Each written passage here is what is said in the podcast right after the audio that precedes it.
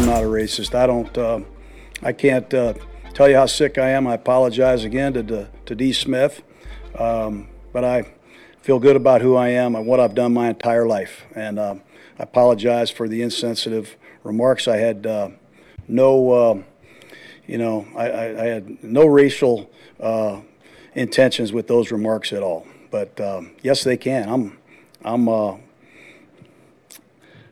I'm not like that at all. Dat was John Gruden, de, ja, de voormalige coach van de Las Vegas Raiders.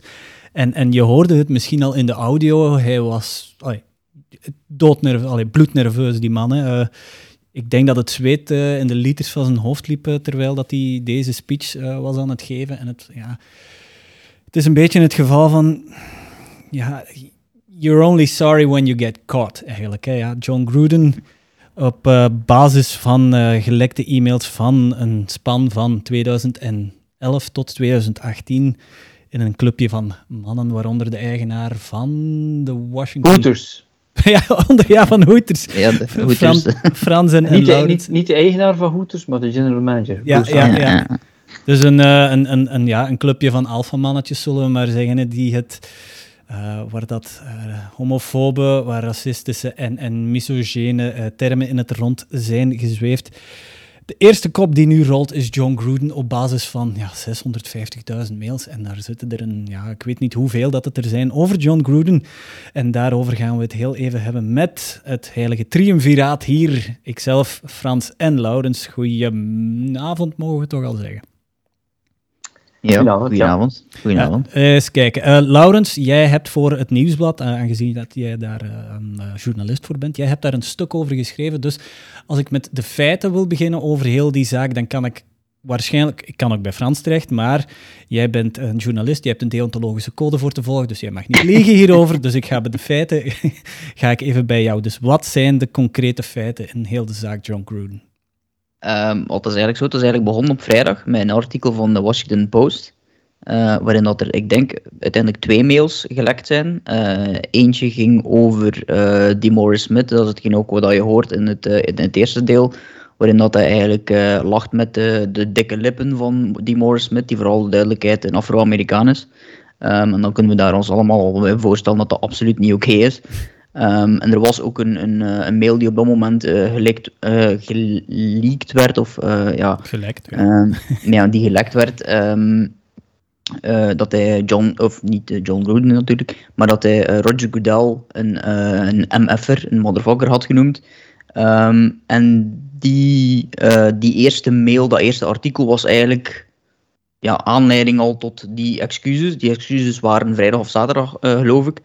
Ehm, maar dan is het eigenlijk pas zondag helemaal losgebroken door een artikel dat bij uh, de New York Times is verschenen. Um, en bij de New York Times uh, waren er nog meerdere mails uh, die, die daaruit gekomen waren, waaronder dat er blijkbaar um, mails verstuurd waren tussen Bruce Allen, die op dat moment van het Washington voetbalteam actief was, toen nog de, de, de Redskins, Um, die twee hadden een heel erg, uh, ja, zoals dat zelf zegt, een soort amicale, maar op een heel uh, vreemde manier, toxische relatie zal ik maar noemen, uh, mails met elkaar verstuurden, waarin dat ze blijkbaar ook foto's van halfnaakte tot naakte cheerleaders um, tonen. Er was blijkbaar ook een, een foto van een, ref die, van een vrouwelijke ref die gedeeld werd, waarin er gezegd werd van, allee, Roger Goodell, wat doet hij nu? Wat, goed gedaan, sarcastisch dan. Um, en ik denk dat er nog een aantal andere zaken waren, maar het voornaamste die naar voren kwam, um, zeker in het feit dat het de Raiders waren, um, is het feit dat er een mail uh, boven kwam drijven waarin uh, Gruden eigenlijk uh, Roger Goodell een bitch noemde, omdat hij in de tijd, in 2014 was dat, Jeff Fisher, de headcoach van de Rams, uh, had gepusht om Michael Sam te laten draften. Mensen die, die in die periode actief waren, uh, kennen misschien Michael Sam nog.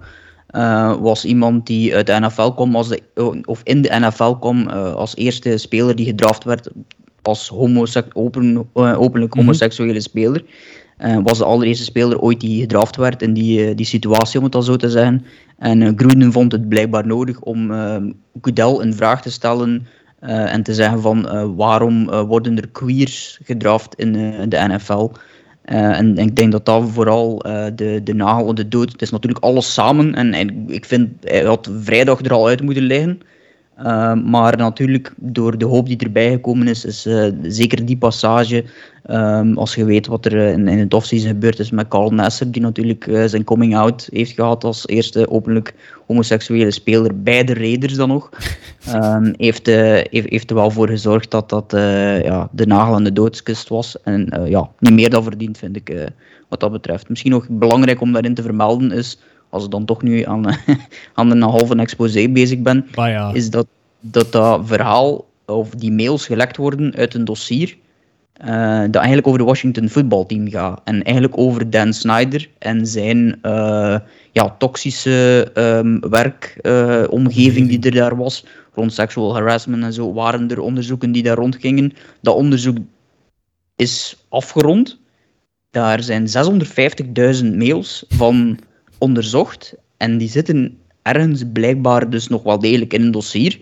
Um, die zijn overgemaakt, of dat dossier is overgemaakt aan de NFL, maar de NFL heeft nooit een schriftelijk rapport daarover gekregen. Heeft enkel een mondeling akkoord over die 600, of een mondeling rapport gekregen van die 650.000 e-mails. En wat daar allemaal in stond, dat weten we dus niet. Behalve op dit moment nu dus Gruden. Mm um, dus het hele verhaal van uh, Gruden is natuurlijk helemaal terecht dat hij buiten ligt. Maar het feit dat er nog 650.000 andere mails ergens in een sarcofaag begraven zijn door de NFL, door zelfs geen schriftelijk rapport ervan te maken. Um, die 650.000 mails die worden blijkbaar enkel en alleen maar gebruikt om één heel specifiek nu ja, Gruden te treffen. En ik herhaal, helemaal terecht. Uh, maar dat is toch wel belangrijk om te vermelden dat dat hele verhaal van Gruden komt eigenlijk door de Washington voetbalteam. Uh, en dat op zich is ook al wel opmerkelijk natuurlijk, dat hij degene is die valt, terwijl hij op dat moment niet werkte voor de NFL mm -hmm. en niet werkte voor de Washington voetbalteam, maar hij is de enige in heel dat onderzoek die op dit moment de val moet nemen. Er zijn nog een paar andere low-level uh, karakters die er van tussen gevallen zijn in heel dat dossier, maar hij is natuurlijk wel in week 5 van het seizoen plots degene die daardoor valt. Ja, maar ja... Dat is het, dat is het hele verhaal, denk ik, hij, van de eerste keer. Hij zal wel niet de enige zijn die uiteindelijk... De, hij zal nee, niet nee, de eerste... Nee, dat, is, dat is hetgene wat ik daarmee wil zijn. Van die, die, die 650.000 e-mails worden nu begraven ergens in een sarcofaag. En men weet heel goed genoeg waarom dat die nu ergens daar begraven worden. Dat is omdat ze, als ze helemaal die, die boel opentrekken, dat bij wijze van spreken de helft van de NFL buiten vliegt. Ja. Alles kan niet tegelijkertijd gebeuren. Hè. Er moet, er moet een soort van episodes... die 650.000 mails, die, waren al, die liggen al... Die zijn al lang dichtgeklapt. Hè. Dat was met Memorial Day ergens in juli dat dat dossier is... Dus dat dossier is voor niks gebruikt geweest, mm behalve nu. En dat is het vreemde natuurlijk aan heel dit verhaal. Dat het, uh, hij is absoluut zeker niet de enige uh, en dat zal waarschijnlijk ook wel de reden zijn waarom dat die mail... Niet waarschijnlijk, dat is de reden waarom dat niet die, die volledige mails van volledig onderzoek nergens op papier staan. -hmm. Iemand, ja, dat, zo lijkt het ook, hè, dat iemand Gruden buiten wou. Is het Roger Goodell? Daar gaan we niet van uitgaan, maar het is inderdaad iets te toevallig dat net die mails uh, van John Gruden naar, in dat, in dat uh, mannenclubje, dat die nu bovenkomen. En, en ja... Um, ja, Frans, ik, ik, ik ga even naar u. Jij, jij had een, een mening klaar over, uh, over Gruden, of over de situatie toch in ieder geval. Ja, wat je ziet is, uh, wat Gruden betreft, uh, hij is en was een leidinggevende. Hè.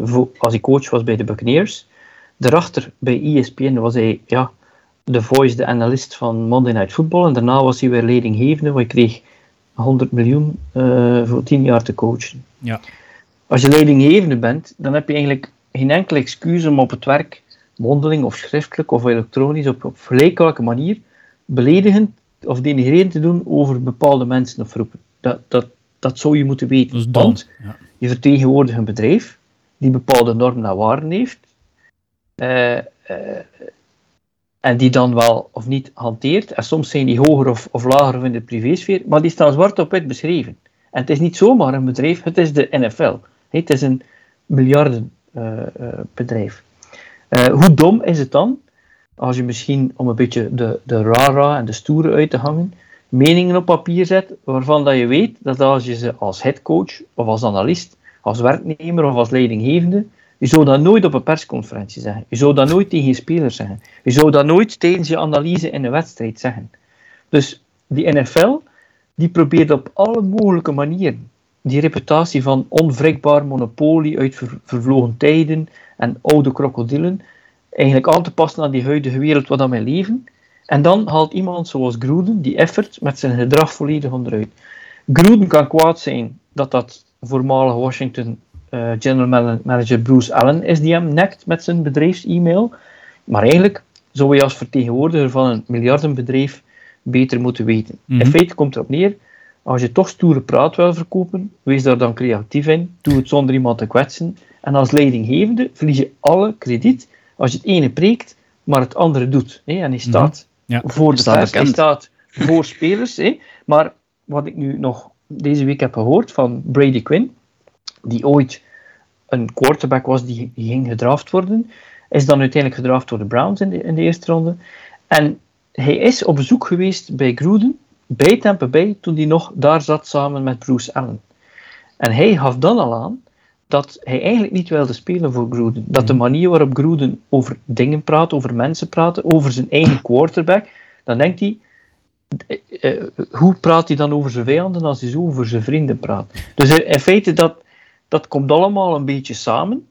Maar ik denk wel, ik hoor Lawrence een beetje zeggen van Gruden, eh, dat, dat dit van Gruden, de Washington voetbalteam, hun uh, moment komt nog, straks. Mm ja, dat is... Ik bedoel, uh, vergis je niet, uh, wat er is gebeurd is, ik heb zo'n vermoeden, dat toen die vrijdag niet ontslagen werd door de eigenaar, dat ze hoogstwaarschijnlijk ook iets hebben op mail over, over Davis. Mm Dat Gruden hoogstwaarschijnlijk in al die tijd bijna iedereen over de, de rode heeft gehaald. En dat hij waarschijnlijk iets over zijn eigen eigenaar heeft gezegd. Ja. En ik heb zo'n vermoeden dat, uh, dat er tussen vrijdag en zondag dat dat eventjes was van ik heb de dans ontsprongen en dat het dan is van nee, want ik voelde alweer aan mensen begonnen ook alweer een beetje cancel culture en woke hmm. heeft daar totaal niks mee te maken. Als je thuis komt en je wil je, je hals spuwen tegen je vrouw of je partner en je wilt daar de grootste racist of de grootste homofoob uithangen dan doe je dat maar. Hè, weet je? Maar als je in een publieke ruimte, of als je dat doet binnen een bedrijf, en zeker als leidinggevende, het, het gaat gewoon niet. Mhm. En natuurlijk, ik begrijp wel dat voor internet en voor social media, dat je van alles wel kon zeggen en doen, maar ik kan me toch ook niet herinneren, ik, heb, ik ben toevallig 50 plus, ik ben blank en een man, kan er ook niet aan doen ik heb waarschijnlijk ook wel dingen in mijn leven waarvan ik denk, ik wist niet dat ik daar mensen mee gekwetst heb. Maar op papier, op mail, op dingen zetten waarmee dat je weet, als ooit iemand dat gewoon wil gebruiken om je onderuit te halen, dan kan je dat. Dat kan niet anders dat Groen zich onaantastbaar voelde. Dat hij mhm. dacht, ja. niemand kan mij iets doen. En nu, ja, dat is wel... Uh, een van de mooiste jobs die je kan hebben, hè? de Raiders uh, headcoach zijn. Ja, ja. ja het, maar hij, haalt niet alleen. Allee, je kan die, die racistische slur, je kan die laten vallen in die mail. Maar dan vrijdag op, of, ja, op die persconferentie had hij het ook alleen maar over die racistische slur. En, en hij moet toch geweten hebben van, ja kijk, er gaan nu nog dingen bovenkomen, waaronder die homofobe opmerkingen over of, of de beledigingen naar, naar eh, Roger Goodell, de, de woorden over Michael Sam en dan onrechtstreeks op Carl Nassib, de, de vrouwenvriendelijke termen over de vrouwelijke rest. Hij, hij, moet toch geweten hebben van, kijk, dit gaat bovenkomen. En toch had hem het op die persconferentie alleen van, I don't have a racist bone in my body. Dat is 100% van het geval. Als je zo'n dingen moet zeggen, dan, ik weet het niet, dan, dan moet er toch, maar, moet er maar toch ergens ik, in ik wil nog iets zeggen, nee, Rijn. Het hmm? kan dus heel goed zijn, nee, want ik zou bijvoorbeeld heel graag naar een, een future kunnen komen waarin, als ik jonger was bijvoorbeeld, dan zeiden ze van iemand dat is, uh, het is als, je, als je iemand wil aanwijzen, het was die dikke, of die blonde, of die roste, of die, die, die, die, die donkere persoon, weet je. Ja. We wisten gewoon niet beter, we zeiden dat en we wisten ook niet dat we mensen daarbij kwetsen. Ja. Maar bijvoorbeeld, als ik nu voor elf spelers staat en dat zijn tien Afrikanen en dat is één blanke Europeaan en ik zeg tegen iemand, vraag het aan Erik. En ze zeggen tegen mij, wie is Erik? ja, en dat is net die, die witte of die blanke, dan zou ik dat wel zeggen, maar omgekeerd zou ik dat niet mogen. Ja. Dat moet op een bepaald moment kunnen veranderen. Je moet kunnen iets of iemand aanwijzen zonder dat dat kwetsend is voor hen, of dat je de bedoeling hebt om kwetsen. Dus het kan eigenlijk wel zijn dat die Groene misschien niet homofoob is, geen racist is, dat kan alle, of, of niet uh, misogene, dat kan allemaal best zijn. Hmm. Maar als hij amongst the lads was, en dan gaan we er nog een schep bij doen, en ik Mhm. wil de leukste van de klas zijn en allemaal. Dus het ene sluit het andere niet uit. Maar als leidinggevende Ja. kan je het niet maken om dat publiek of op papier te zetten en dan te denken dat je de dag erna nog ook weer voor de klas kan staan. Ja, en hij heeft, hij heeft zondag nog gecoacht. Hè. We hebben allemaal gezien Ja, dat, dat is- afgelopen ja, is. oh snap. Maar Oh, dat dat- was ook geen te goede, dat was geen te goede beurt dat. Nee, amai. Nee, nee, nee. Maar uiteindelijk snap ik ook niet dat hij toen nog, eh, ja, toen nog mogen coachen heeft. Maar ik denk dat Al, Al Davis, die, die draait zich echt in zijn, zijn graf om drie of vier keren, denk ik. Die, eh, die woelt zich echt volledig om in zijn graf. Dat, is, ja, dat was een, misschien wel een van de meest progressieve eigenaars uit de geschiedenis van de NFL. Die was de eerste die een vrouw aannam, Amy Trask, denk ik. Ja, Ehm, African American, eerste ja, Hispanic eerst- coach. Ja. Dat was sowieso een van de meest progressieve eigenaars uit de geschiedenis van de NFL. Ehm, en die wordt nu ja, niet rechtstreeks, want ja, Al Davis is er niet meer. De brandde vlag in, in vlam in het stadion om dat- zijn ziel te eren, om het zo te zeggen. Mm. Ehm, en dan staat er een coach die zo'n ding kan eh zeggen en daar eigenlijk nog mee wegkomt. En eh, het feit dat hij mag coachen onder die, dan nog net thuis, onder die vlam van, eh, van Al Davis, die, die net stond voor eh, progressie en, en allerlei dat soort dingen. Eh, ja, dat vind ik gewoon een belediging voor, voor alles wat, wat Raider Nation is. Wat dan ik ook zal bijhoren, denk ik. Ja, Uh, maar ik ben er nog niet zo lang bij als, als Al, Al Davis. Ik ken, ik ken die tijden niet meer. Uh, dus daar moet ik ook eerlijk in zijn. Maar toch, ja, doe, dit uh, gaat heel veel mensen uh, pijn gedaan hebben. En ik ben echt wel benieuwd deze week hoe ze gaan omgaan met Carl Nassib.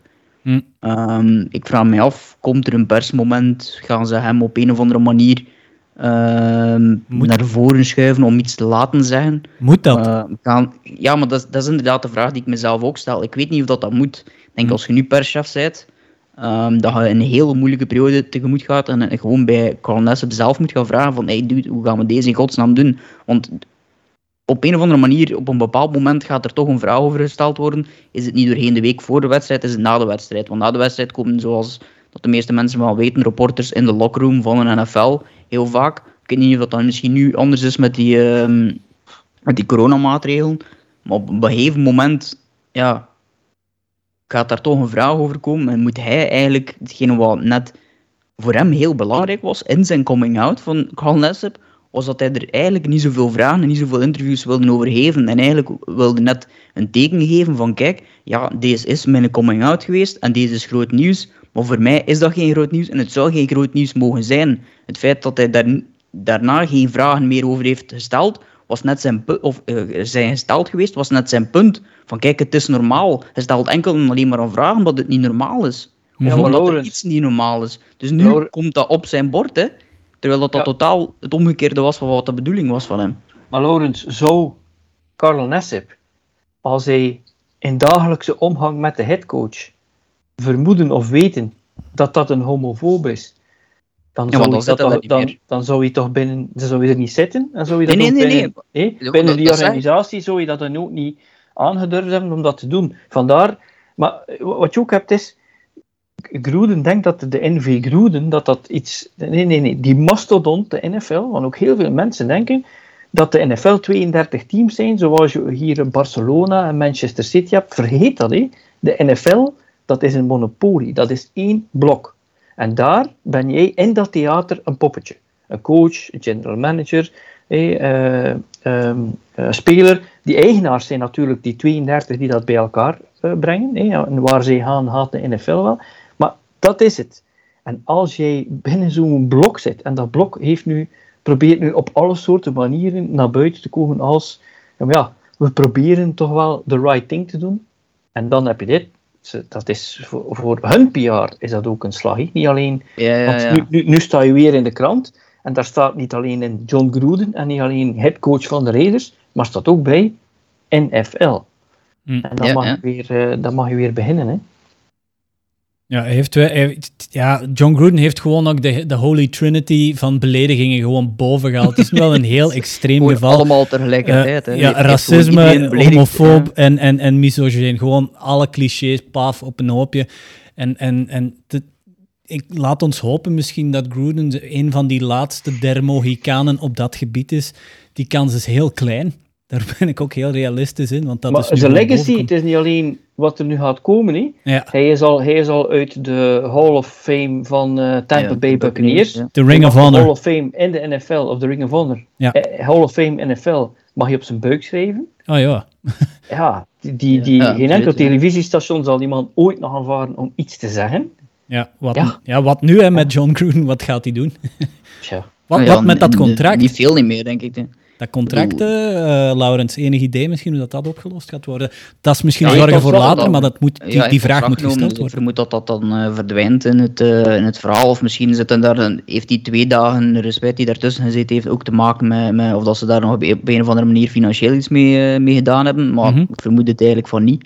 Ja. Eh, maar ja, wat dat betreft eh, ben ik er niet ruil om eigenlijk. Dat we nu al 100 miljoen, of wat zijn we nu, 70 miljoen zeker, na drie jaar is er Zoiets. nog eh, 70 miljoen van over. Dat dat weer ergens eh, verdwijnt. Mhm. Eh, dat dat er niet meer bij komt. Want ja, eh, het is nu niet dat er in die drie jaar eh, John Gruden veel stappen vooruit geweest zijn.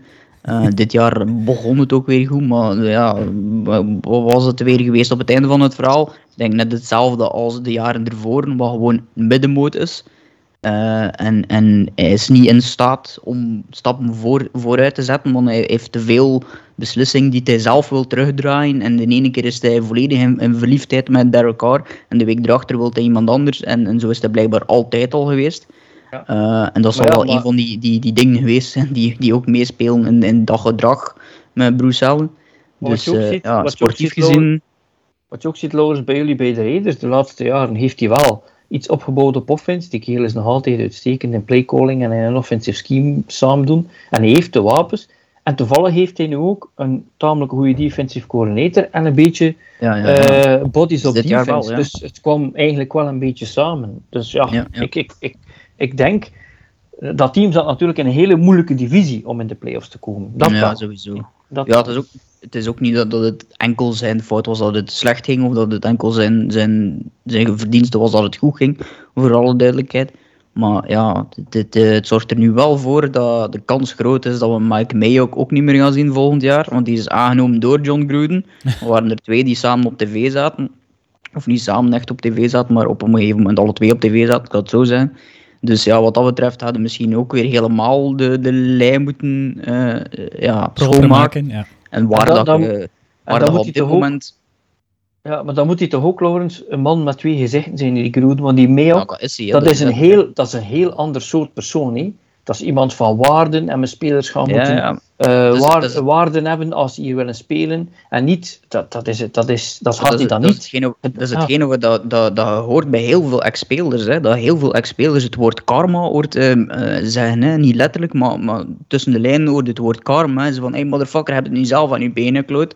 Ja. Eh, en, en heel veel, het gevoel Keesan Johnson, die zei van, hij is voor mij altijd een used car salesman geweest. Ja, Mooie quote. Chris Sims die een verhaal vertelde dat hij blijkbaar ooit eh, ook in een meeting helemaal opgehemeld werd door John Gruden, die vervolgens in een kamertje ernaast ging, waar dat er zo van die hyprokmuren staan, eh, en, en volledig in dat, in datzelfde kamertje bleef. En Gruden stond de kamertje ernaast en begon volledig af te breken. Terwijl hij dus niet wist dat Chris Sims hem kon horen.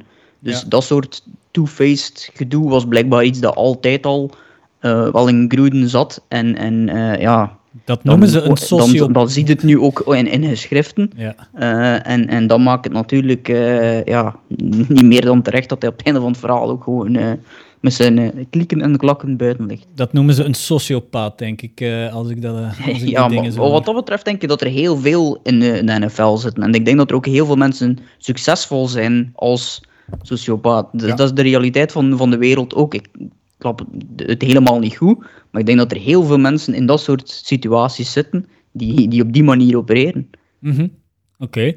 Dus uh, ja, de Raiders, we hebben het gezien te zondag hè, eh, tegen de, ja, tegen of all teams met Nagy's Bears. En dan tegen, uh, wie was het, Marlon Mack? Mack. Khalil, Khalil Mack, sorry. Khalil ja, Mack. Ja, die, Dus- die getraind werd uh, door John Gruden. Ja, ja, de poetic justice mee, uh, is ja. strong En- en op- in this one. En, en de volledige uh, aftermath van heel het gebeuren en zijn ontslag gebeurde tijdens Monday Night Football. Ja, Dus het, uh, het kon eigenlijk niet, mooi, uh, niet mooier zijn en dat zal ook geen toeval geweest zijn van dat lek, denk ik. En van het artikel al sinds niet. ja, ja oké. Eh, ja, hoe, hoe zie jij het seizoen van de Raiders dan nog? Je, je bent er heel even over gegaan, Laurens, maar eh, ja, Ja, beter zal het niet worden, maar hoe, hoe zie je dat evolueren? er is niet echt een blauwprint, denk ik, van dit soort situaties. Eh, van een coach die halverwege het seizoen ontslagen wordt, eh, blijkt meestal dat dat niet zo heel veel verschil uitmaakt. Eh, en dit is nog zo heel verhaal, alleen nog een ander soort verhaal, dat dan nog de spelersgroep op een of andere manier misschien... Allee, dat is hetgene wat je dan hoopt, denk ik, als fan, en misschien ook wel als neutrale mens, dat hoopt dat dat de spelersgroep dichter bij elkaar gaat brengen. Ja. Maar dat is altijd hetgene wat je positief hoopt. Maar ja, je weet dat ook niet. Het kan zijn dat dat wel zo is, maar dat dat niet noodzakelijk leidt tot beter spel op het veld. Want nu is de, ehm, ik ben even de naam kwijt, Bichatti is denk ik de naam van Ja. eh, de special teams coördinator, die nu headcoach wordt. Die heeft nog nooit ergens headcoach geweest op gelijk welk niveau. Was wel Ehm, assistant head coach. Ja, was de assistant headcoach, dat wel. Ehm, dus ja, op een gegeven moment moet er toch een Ja. andere headcoach komen. Maar ik vermoed dat die niet meer dit jaar komt. Ik vermoed Freddy dat die maar volgend jaar... Wat lief? Freddy Kitchens. ja, laat maar zo. Ja, maar het probleem is dat je zit, bijvoorbeeld een van de grote namen die genoemd wordt al jaren aan een stuk eigenlijk voor, zeker qua offense, is Eric Bieniemy, maar die komt dan van de Chiefs, van de Kansas City Chiefs. Dus gaat hij dan overstap maken naar de Raiders? Dat is dan ook al de vraag. Komt binnen, binnen dezelfde divisie. Ehm, dus ik vermoed eerlijk gezegd dat als ze echt een kans willen om een goede headcoach eh, te hebben, eh, want ja, een goede headcoach die nu op dit moment vrij is, is geen goede, goede headcoach, want anders zou hij niet vrij zijn. Dus ja, je gaat moeten wachten eh, tot het einde van het jaar, denk ik, om, om echt een oplossing te zoeken op dat vlak.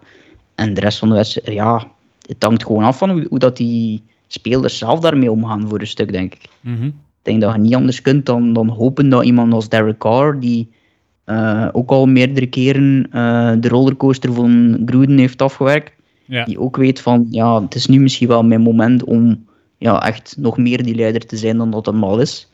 Eh, gasten als, als ja, Darren Waller, Josh Jacobs, ja, die moeten nu opstaan. Hè. Max Crosby. Maar dat zijn wel allemaal gasten. En ik heb, ik heb er, de AFCB stories nu van Darren Waller gemaakt. Zeker lezen hè, of luisteren inderdaad. Hè. Mhm. Ehm, dat zijn wel gasten die al allemaal iets meegemaakt hebben. Ehm daar zitten, eh, Darren Waller is een, een ex-junkie, om het zo te zeggen. Eh, Josh een Jacobs die was eh, dakloos op een gegeven moment. Max Crosby is nog maar anderhalf jaar eigenlijk clean van, van een alcoholverslaving. Dus dat zijn gasten die wel wat meer meegemaakt hebben dan een coach die rare dingen roept. Eh, dus hopelijk kan dat op een of andere manier ervoor zorgen dat dat de leiders worden. Eh, maar ja, ik, ik zeg het, ik heb er geen flauw idee van wat dat kan leiden. Eh, maar ik kan me niet voorstellen dat dit nu plots een, een wonderbaarlijk mooi seizoen of zo gaat worden. Ja, ja, je hebt het, ja, de, de plug daarnet al van de, de AFCB stories, dat ben ik daarnet vergeten te zeggen, denk ik in het begin. Dat om de sleur, tussen aanhalingstekens, als jullie op YouTube zijn aan het kijken, ehm, van de gewone podcast een beetje te doorbreken, heeft Laurens inderdaad, eh, is, is hij bezig met portretten te schrijven van eh, figuren in de NFL, actueel en in de geschiedenis van de NFL. En de eerste daarvan is Darren Waller. Dus op afcbelgium.com kan je dat, eh, kan je dat stuk nalezen. En daar hebben we dan ook een podcast van een om en bij de 10 minuten van gemaakt met wat enkele, met wat eh, audiofragmenten erin. Dus ideaal voor een toiletbezoek bijvoorbeeld, of het 's morgens tijdens het, tijdens het tandenpoetsen. Een podcastje van Ja. 10 minuten naast onze ja, Tight 60 eh, podcast. Maar ik vrees dat dat, dat vandaag Ja, ja niet dat gaat zal lukken. moeilijk worden nu al vandaag, denk ik, door We- de, we- dankzij John Gruden. Ja, we zitten al aan een half uur. Frans, nog eh, laatste hersenspinsels over de Gruden situation. Ja, eh, dat is nu voorbij. Ze Voilà. moeten nu opnieuw beginnen. Mhm. En eh, ja, ik heb wel het vermoeden dat die eh, special teams coach, die zal waarschijnlijk misschien twee, drie weken de, de eentjes wat aan elkaar knopen. Maar het zou wel eens kunnen zijn als je toch een ex-NFL headcoach in huis hebt, Gus Bradley, dat die wel officieel de, Dat is inderdaad mijn, eh, de interim mijn zal idee. worden. Ja. Ja. Alright, goed. Dan, London, baby! AFCB. Gaat naar Londen na twee jaar. Ja, toch twee jaar geleden was, was er eigenlijk nog geen AFCB. Ai, AFCB was er, maar niet in de huidige vorm.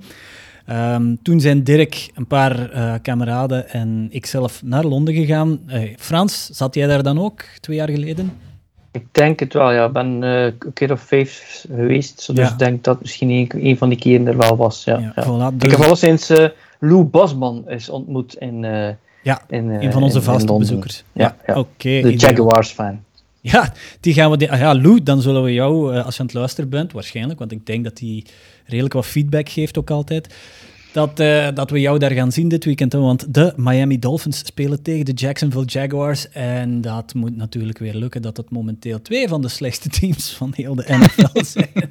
het zag er zo mooi uit in het begin van het seizoen. We zouden Tua in een prime zien. We zouden eh, Trevor Lawrence, de number one pick, de Jaguars uit het slijk zien trekken. Maar niks is minder niks is minder waar. We gaan echt, goh, ik weet niet wat een crapfest dat we te zien gaan krijgen daar in Tottenham, maar dat gaan we niet aan ons hart laten komen. Eh, zowel Dirk, Laurens en ik gaan naar Londen. Laurens, de hoeveelste keer is dat dat jij, dat jij gaat? De eerste keer. Ah, voilà, we zitten met een Ja, ja, ja. Londen-maagd. Dat is goed. Ja, ja. Dus, dus het, het is, ja, Frans kan dat beamen. Hè. Dat stadion van Tottenham, ik weet niet dat je daar bent geweest, Frans, dat is, dat is waanzinnig. Hè. Dat dat ook een voetbaltempel is en tegelijkertijd een NFL-stadion. Ik denk dat Frans dat sowieso nog niet kan geweest zijn, omdat dat stadion nog niet gebruikt is geweest. als een Twee jaar- twee jaar geleden. Vrienden van mij Ja. zijn, eh, vrienden, van mij zijn Tottenham-fans. En zijn er geweest bij de opening zelf. Mhm. Hè, Ah. Maar mijn, mijn eh, ja, wat is exposure naar dit stadium ging geweest zijn als ik ook nu ging gaan. Maar eh, ja, we hadden iets te veel problemen met het testen en vluchten en hoe zouden we dat gingen raken. Dus, eh, Dus, dus ja, dus eh, zal ik er niet zijn. Maar ik heb wel gehoord dat dat het een stadium is waar je als je een pint bier hebt, dat je die ja, ja, ja. op iets moet zetten dat bier er van onder in komt. Dus, Ja, dat, ja, dus, dat stadium zou wel spectaculair zijn. Dat heb maar ik nog niet gezien. die ja. onderaan in je glas loopt, dat wil ik wel eens zien. Ja, want ja, daar, hebben we er toen ook niet een, gezien. een brouwerij in, hè, in het stadion zelf. Hè. Het is in ieder geval het is een fantastisch stadion. Het is, het is moment dat je daar binnen stapt, is, is, dan, gaat dan, dan adem je even eh, te veel zuurstof naar binnen, denk ik. Dus Laurens, hou je maar vast aan de, ja, de, takken, de takken van Ik de heb boom. gelukkig zou al ik redelijk wat voetbalstadions gezien in mijn leven. Het probleem is dat ik de meeste gezien heb in België en een deel in Frankrijk en een deel in Nederland. En Duitsland ook nog. Duitsland viel nog mee, maar eh, als je de Belgische voetbalstadions gezien hebt, dan, dan valt het sowieso eh, Ja, ja. overal waar dat ergens anders komt van je stoel. Ja, just wait. Dus eh, Just wait. Ja, Eh, ja, ja. ja, Frans, je, je zei het daarnet ook, er is te veel gedoe om de testen. Ehm, we hebben vandaag nog een vraag in onze, in onze Facebook Messenger gekregen over welke testen dat je zou moeten doen. Eh, momenteel, als je volledig gevaccineerd bent en je komt vanuit België, as we speak, heb je enkel een dag 2 test nodig. En dag Ja. 2 test die kan je doen op dag 0, dus aankomst, dag 1. Dus als je zaterdag aankomt op zondag of dag 2, de maandag. Ehm, je kan via de site van Eurostar, wij gaan met de Eurostar, daar kan je ehm, linken vinden naar, ik denk, twee of drie bedrijven die die testen dan doen. Eentje daarvan is Collision of Colli- nog iets. Collison. Ja, Collison. En dat is in St. Pancras zelf, dus waar dat je aankomt. Wij hebben daar onze test geboekt. ehm, dus ik zou aanraden, je kan daar een tijdslot boeken. Wij hadden nog plaats, maar we hebben het vier, drie, vier dagen geleden geboekt. Ehm, dus als je een test moet boeken, kijk eens op de site van Eurostar. Ehm, als je binnenkomt vliegen, zal ik maar zeggen, via Heathrow, je, je zal er genoeg vinden. Er zijn er tientallen, maar ja, het kost gewoon veel geld. Er- ja, de reden waarom dat we die Eurostar vernoemen is omdat je dan eh 20% korting krijgt op eh, die test. eh. ja, klopt. Ik denk dat wij nog 55 pond of zoiets voor onze test Ja, het is moeten betalen. 55 pond. Dus eh, Wat ook- 64 euro's, denk ik. ja. dat is veel Dus, geld. wat, zeg je dat Eurostar 20% korting heeft gegeven op die test als je het hier op de podcast ging vermelden? Nee, nee, nee, nee. nee, nee. Er is een, dan krijgen we nog 20%. Nee, nee, er is een ja. kortingscode die, die, die je kan ingeven als je de, de, via die Col Collison eh, boekt. En dan moest je Eurostar 20 ingeven als promocode of zo. Dan kreeg je 20% korting. Dus eh, elke pond die we kunnen betalen, eh, die we kunnen besparen, dat is een goede, denk ik. Hè. Ehm, dus ja, ik heb al vermeld, we gaan met de Eurostar. Als er uh, luisteraars zijn die ook met de Eurostar gaan, laat ons zeker iets weten. Of gewoon in het algemeen, laat ons iets weten dat jullie gaan, want dan kunnen we eventueel daar al een kleine meet-up doen. Uh, de seats in het stadion, ja, die zijn genummerd, dus we kunnen niet zomaar kiezen waar dat we gaan zitten. Maar uh, op zaterdag of op zondag pintje drinken. op zaterdag denk ik dan aan collegevoetbal te gaan kijken, ergens in Waar was het, Laurens? Um, er was een Jags-evenement Ja. of een, of een, of een Dolphins-evenement. Ja, dat was een evenement van de Jags alleszins. En er is ook een eh, evenement van de Dolphins in het... Hard Rock Café. in het ja, Hard Rock Café. Mhm. Eh, dus ja, we gaan nog zien waar we daar belanden, denk ik. Ja, dus laat zeker iets weten als je, als je, ja, als je daar bent, als je goesting hebt om een pintje of een pint te gaan drinken. Ehm trakteer ons, dat mag altijd zeker. Hè. Het, eh, het ziet er naar uit dat er, dat er wel wat mensen gaan. Ik heb een poll eh, gelanceerd op Instagram, denk ik, vorige week. En er gingen er wel wat naar deze wedstrijd kijken. Ehm, wat, ja, ik heb net al gezegd van wat dat ik van die game ga verwachten. Laurens, hoe kijk jij naar de Jags tegen de Dolphins? Ja, ik hoop, ik, ik hoop op zijn minst dat we toch, eh, ja, dat we toch iets meer gaan zien dan, eh, dan, dan dat Frans als commentator gezien heeft van de vorige wedstrijd, wat de Jets tegen de Falcons waren. Ehm, maar dat was, eh, dat was alles niet echt top. Ehm, maar ja, het is zo, ja, het- je weet zo niet goed. En ik, ik lees nu blijkbaar dat, eh, dat Jacoby Brissett ook eh, wat geblesseerd is. Eh, dus laten we niet hopen dat daar eh, een third stringer ehm, plots van de Dolphins opduikt in, in Londen. Wie is dat? tegenover, tegenover de Jacks. Ik weet zelfs niet wie dan third stringer daar is. Frans? Ehm, Geen idee. ja, voilà, dus eh, dat zegt al iets genoeg. Ja. Ehm, dus eh, ja, ik, ik hoop gewoon op, op, op, op... Eigenlijk maakt het niet zoveel uit of dat het echt... eh, ja, of het hoogstaand is. Ik hoop gewoon dat er wel... eh, omdat het een beetje over het weer is, eh, op zijn minst. Mhm. Eh, en dat, is dat dan met, met slecht voetbal, ja, dat wil dan meestal wel zeggen dat er redelijk veel gescoord wordt. En dat is dan ook wel een keer plezant om recht te springen en om bepaalde dingen te zien. Dus ja, als het dan slecht is, laten we het dan hopen dat het is omdat er op defense veel slecht is en er redelijk wat gescoord wordt. Laat ik het zo zijn.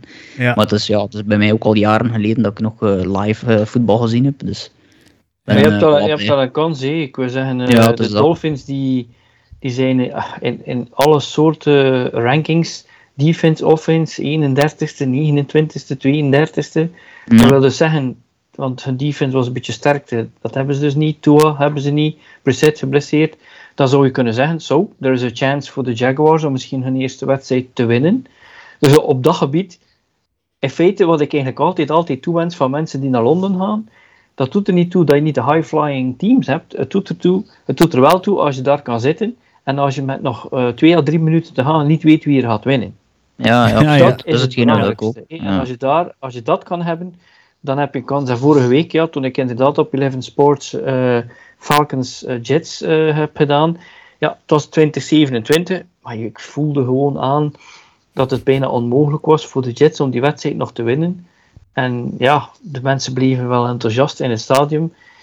Maar dat, dat, ja, dat was een verloren wedstrijd. hè. Ja. Dus hopelijk iets meer spanning deze keer. Dat zou, dat zou wel tof zijn. Ja, en het, je kunt hem ook op Eleven Sports zien voor de mensen die niet eh, in Londen geraken. Jurgen heeft eh, commentaar. Het, het mooie daar ook aan was, je, je zag ook in het stadion, het maakte niet uit van wie die, je fan was. Je zag daar fans met letterlijk truitjes van alle 32 de, de teams zitten. Hè. Als de camera eens over de, over de tribunes ging, dat waren dan niet in het algemeen Jets-fans of Falcons-fans.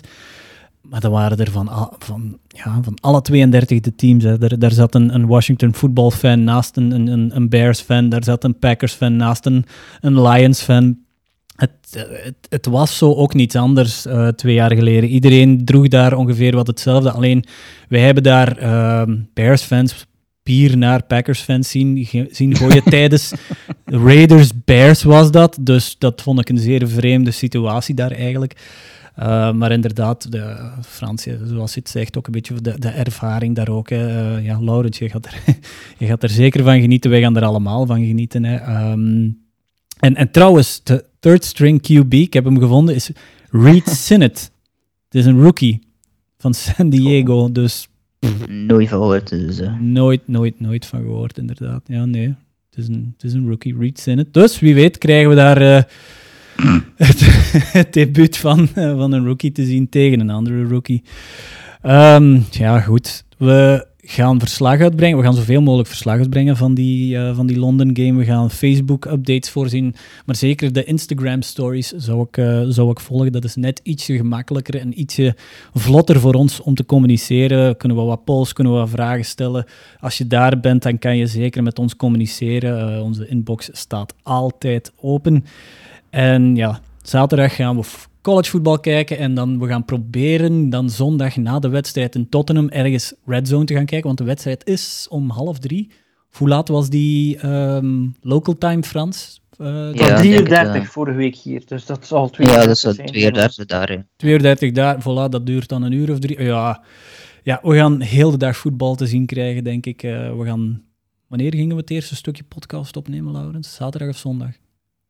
Ik denk zaterdag al. eh, Zaterdag maar ik ben inderdaad ook eh, even foggy in eh, wat dat betreft. Ja, daar we zullen foggy genoeg zijn, denk ik, in dat weekend. Dus, no We zullen zo, zo weinig mogelijk proberen opnemen terwijl we foggy zijn. en dat hebben we al Ja. gezegd. Ja, ja, Eh, ja. ja. Voilà. Het, het Ja, hoofdstukje... de zondag het eerste stuk opnemen staat hier, maar we dat dan juist gaan doen, dat moeten we nog bekijken, denk ik, voor een stuk. Ja, voilà. Het hoofdstukje Londen, dat kunnen we hier dan afsluiten. En ja, we zitten 41 minuten ver en we hebben nog, we hebben nog over geen enkele wedstrijd. Ook geen wedstrijd gezien. Geen enkele wedstrijd gesproken, maar ehm, normaal gezien halen we ook altijd blessures aan. En, en oké, de, de voornaamste blessure die konden we vinden in de Cowboys-Giants wedstrijd. Line combinations for the Giants in front of Jones, who throws high and out of the reach of Saquon Barkley.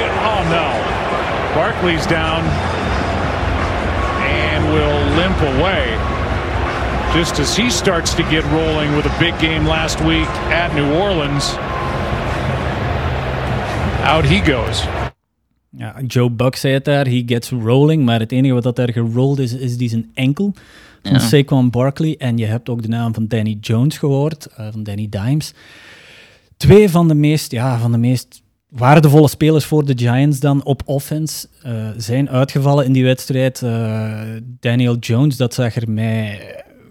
Zal die een hersenschudding gehad hebben? Of, eh, want hij is in ieder geval van het veld gekart. En Saquon, die had die appelsien op zijn enkel, dat zag er wederom niet zo goed uit. Hè. Dat, eh, die, die, die, ja, wat was er daar gebeurd? Die, die stapte zonder dat hij het besefte op de voet van een tegenstander. En we kennen dat gevoel allemaal als we ergens opstappen en we weten niet dat we er, we verwachten dat niet, dan kan het zijn dat je enkel rare dingen gaat doen. Eh, aan de zwelling te zien van Saquon zag dat er niet zo schitterend uit, maar hij wordt week, eh, week to week eh, geassessed, heb ik nog gelezen. Dus al te erg zal het niet zijn. Als ik die beelden zag, ik vond dat die Cowboys-speler die daartussen kwam, Hm? waardoor hij zijn voet omsloeg, Ja? dat die daar eigenlijk dat hij dat met opzet deed. Hm. Ja, ik, ik had eh, dat gevoel eigenlijk niet. Ja. Maar ja, het is, zo, het is iets dat je niet. weet natuurlijk. Hè. En die speler gaat natuurlijk zelf altijd ontkennen. Eh, dus het is zo, ja, ja. Ik snap van waar dat komt. Maar Hmm. ja, het is vooral spijtig voor de Giants. Dan moet je echt 4D-chess Ja. aan het spelen zijn ja, als, als ja, Cowboys Ik weet het niet. Ja, misschien wel, misschien ook niet. Misschien als je het weet van waar dat hij komt. Hm? Eh, ja. Vooral eh, Jones, die deed het nu een beetje beter. Ze hadden plotseling ook door dat Barkley Ja. een, bal, een bal kon vangen. Dus ja, dat is voor de Giants een slag natuurlijk. Wat- Dan, dan ben je terug naar af. Wat deed de Jones daar eigenlijk? Die, het, het was 10-3 voor de, voor de Cowboys. Het was een third down, denk ik wel, op de 4-5 yard lijn van de Cowboys. Maar hij duikt daar head first. En ik denk zelfs dat hij en Helmut de Helmet fout begaat op de verdediger van, van de Cowboys. Waarom doe je die dingen nog als je weet dat je ten eerste al een fumble machine bent en ten tweede, het is niet het moment om al head first Taylor Heineke-style te gaan duiken met je, met je hoofd eerst en je staat maar zeven punten achter.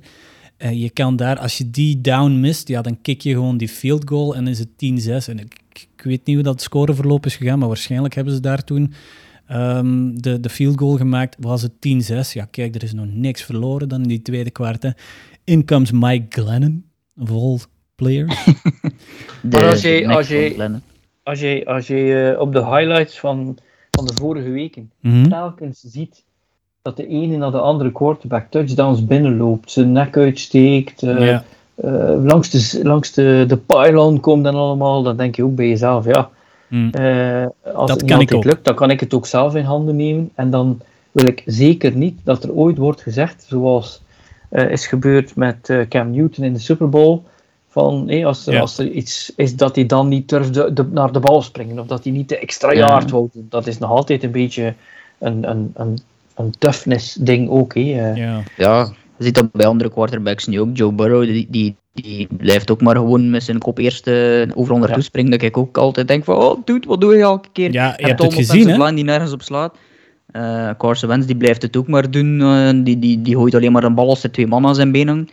Eh, dus ja, ik denk dat Jones inderdaad op die manier een beetje dezelfde, hetzelfde idee kwam. Maar voor de Giants is deze echt wel enorm kut. Hè? Ik bedoel, die verliezen nu Daniel Jones en Saquon die op, op, in het begin eh, ja, nog v- v- ja, voeting zochten. Die nu redelijk oké waren, tot goed waren.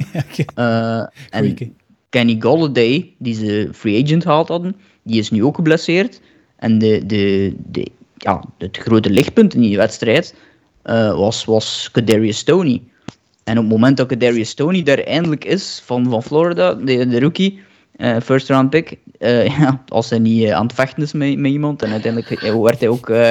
werd ook uit de wedstrijd gegooid, maar hij was wel het lichtpunt in die wedstrijd, 189 yards of zoiets. Dus hij was wel het lichtpunt in die wedstrijd. En nu hebben ze zoiets van, ja, maar hij is nu plots alleen nog het lichtpunt. Terwijl dat hij in de eerste wedstrijd nog moest terugkomen, denk ik, van een blessure ook. Eh, dus ja, wat dat betreft hadden ze zoiets van, ja, ze zijn net allemaal er samen weer. En dan is het nu op een week tijd weer allemaal eh, weggevaagd.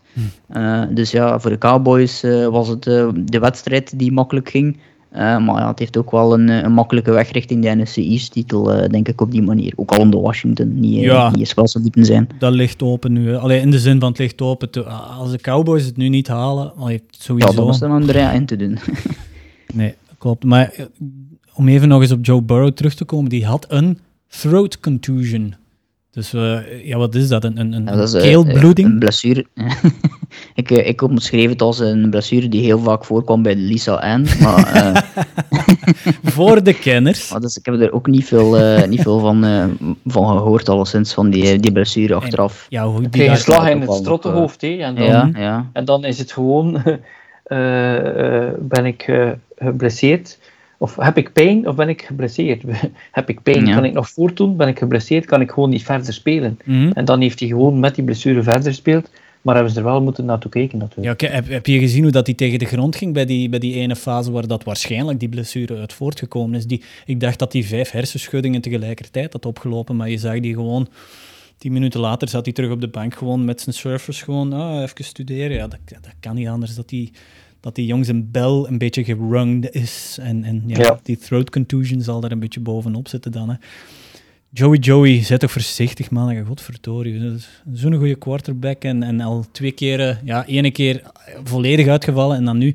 Ik zie hem echt niet graag die, die, die head-first dives doen. Ja, Danny Jones, hij ligt er nu uit. Taylor Heineke, die gaat zijn eh comeuppance ook wel eens krijgen als hem dat blijft doen. hè. Dat, dat, is, dat is gewoon een accident waiting to happen. Hè.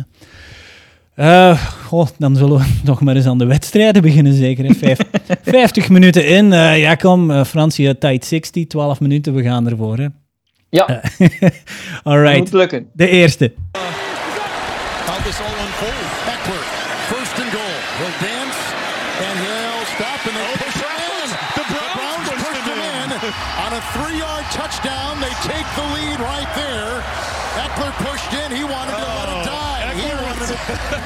He wanted to let it die. Eckler was trying to stop at the one and just stay there, and the Browns players actually grabbed a hold of him. How smart was that, That for was Cleveland? yes, that, Yes. that was. Ja, ik dacht eigenlijk eerst van Jesus Christ, Browns being Browns, die daar eh, Austin Eckler de, de endzone introkken. Maar zoals de omroepers het zeiden, inderdaad, het was enorm intelligent om, om Austin Eckler bij die, ehm, bij die laatste touchdown van de Chargers gewoon de, de, de, endzone in te trekken, zodat eh, Baker Mayfield ja, nog een kans zou krijgen om, eh, om die inhaalbeweging terug te kunnen inzetten. Maar dat is uiteindelijk dan niet gelukt. De score, ik geloof het zelf nog altijd niet, 47-42 tussen de Chargers en de Browns. Als er één wedstrijd is die je moet gezien hebben dit weekend en eh, heb je nog geen, ah, heb je die, die 40 minuten samenvatting over de volledige wedstrijd voor je neus, alsjeblieft, zet dat op. Frans, wat heb jij daarvan kunnen zien van die wedstrijd? Ik heb de wedstrijd gezien. Uh, ik zag twee dingen. Uh, de Chargers die hadden moeite om de run te stoppen. Maar ik heb zo vermoeden dat de meeste teams dat wel hebben tegen de Browns. Want mm. hey, die one-two punch met Hunt en Chubb, uh, die is bijna niet te stoppen. Ja, en aan de andere kant konden de Browns eigenlijk de paas niet stoppen. ja. en, en, wat je ook wel ziet is, Herbert kan een wedstrijd winnen. Hey, dit is nu dat soort speler. Hey, men zegt dat soms in het normale voetbal uh, als je een keeper, een laatste man, uh, een middenvelder en een spits hebt, die elk op hun eigen twee, drie wedstrijden kunnen winnen voor jou, hey, dan kun je het verschil maken. Wel, als je een quarterback hebt die naar het einde van een wedstrijd toe, dit zich naar, naar zich toe trekt en dat afmaakt voor jou, dan heb je een quarterback die eventueel ook Superbowls kan bezorgen. En dat zie je nu al uh, in zijn tweede jaar. Wat ik mhm. natuurlijk ook wel heel speciaal vind aan die wedstrijd, en ik denk dat we daar toch iets meer uh, nadruk gaan moeten beginnen op leggen. Maar dan ga ik moeten, uh, er moeten 26, dagen, 26 uur in een dag zijn. Hm. En dat is het volgende. In het begin van het seizoen heb je die defenses. Hè? Dat is de starters. En in principe zou je dat moeten bijhebben en bijhouden. Want zoals de weken passeren, week na week vallen daar mensen weg die geen big names zijn voor ons, omdat wij ons meer concentreren op de offense of op die defensive end die seks maakt, of uh, die, die, die cornerback van de, van de Cowboys, uh, Dix, die zoveel interceptions maakt. Maar blijkbaar hadden de Browns Reed niet, en dan nog een cornerback niet, en dan nog een cornerback niet, en was er daar iemand van de practice squad. Dus op een of andere manier, zelfs als we dan onze betting tips doen, houden we waarschijnlijk nog veel te weinig rekening met het feit dat er wedstrijden zijn waarvan sommige van die teams al op voorhand weten, wij lopen hier eigenlijk de 100 meter sprint, maar wij hebben vier horden en die anderen niet. en en dat, dat hadden de Browns. Die hebben gewoon uh, heel wat blessures op die, op die defensive backfield. En Herbert, ja, die kijkt en die zegt, ah, practice quote, bam, practice quote, bam. Ja, voor hem is het simpel. Hij gaat niet gooien naar een four-year veteran. En, en, en ze konden het gewoon niet stoppen. Maar ik moet wel zeggen, dit zijn sowieso twee teams die ik in de, in de playoffs terugzie. Ja. Dat, dat zie je nu al. Hé. Dat, dat kan eigenlijk niet meer verkeerd gaan. Laurent? Ja, ja, inderdaad. Hetgeen wat dat, ja, Frans ook zegt over, uh, over Herbert kan ook alleen maar beamen. Dus volgens mij op dit moment een van de beste, en zeker ook absoluut een van de leukste uh, quarterbacks om naar te kijken. Uh, ook al door die offense, door Austin Eckler die er ook tussen komt lopen. En um, ook wel Keenan Allen en al die anderen daarbij. Um, en iedereen is al helemaal verliefd met de nieuwe headcoach, Brandon Staley. Um, daar hoorden ook heel veel positieve dingen over. En de, de, de, vraag is altijd, aan de overkant van die wedstrijd staat dan Baker Mayfield, die die wedstrijd eigenlijk kan winnen, maar dan eigenlijk het niet afmaakt.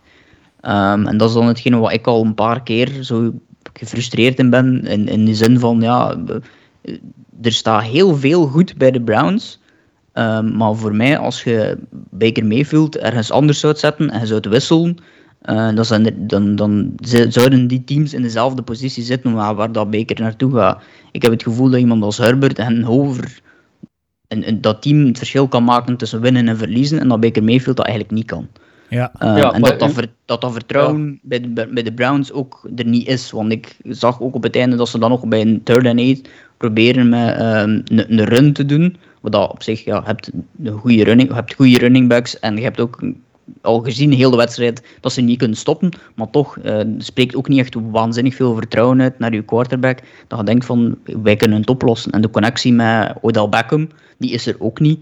Um, Jarvis Landry is nu wel geblesseerd. Maar toch, je hebt ook heel veel in geïnvesteerd toch, in, in die receiver. Dus je hoopt toch dat je quarterback hem ook af en toe vindt. Maar dat is eigenlijk ook al heel het seizoen niet. Oké, door blessures. Het is nog maar de tweede of de derde wedstrijd dat, eh, dat OBJ speelt. Mhm. Eh, dus dat was hetgene dat mij vooral aan de andere kant dan opviel, om dan de, de Browns te benoemen. Dus dat daar misschien de quarterback net degene is die, die er niet voor zorgt dat die wedstrijden gewonnen worden. Of dat dat niet consistent doet. Daar heb je ook twee dingen. Hè. Dat is, eh, het ene is, ja, moet dat een top 5, top 7 quarterback zijn om een Super Bowl te winnen? Misschien niet. Hè. Nee, nee. Vooral iemand zijn die, die, die, iets minder fouten maakt. Maar uh, wat je ook wel ziet is dat die twee coaches, die zijn blijkbaar into uh, statistics en next, next gen statistics en En, en we gaan ervoor, en big balls, en we gaan, en fourth down gaan we er sowieso voor, en dit en dat. Maar die balls beginnen wel altijd te krimpen als je naar het einde van de wedstrijd komt. En ik vond dat uh, uh, Stefanski, is het zeker een van Ja, de Browns? Ja, ja. Ik vond Vond dat hij op, heel dat hij op het einde, dat ik dacht, hmm, Ja. ik weet het niet. Speel je hier om niet te verliezen, of speel je hier om te winnen? Ja, ik Dus, eh, ja, ja. Oké. Ja, mooi hè. Eh, de, de run was inderdaad niet te stoppen. 230 yards in totaal rushing. Die one-two punch van, eh, van Kareem Hunt en Nick Chubb. Ja, Derrick Henry is de nummer 1 running back in, in, in de NFL, maar waar zetten we Chubb? Frans. Wa- wa- Wat je hebt is, eh, doordat het die 1-2 is, eh, is de vraag, is dat vanuit het oogpunt van efficiëntie en van wedstrijden winnen, of is dat vanuit het oogpunt van fantasy?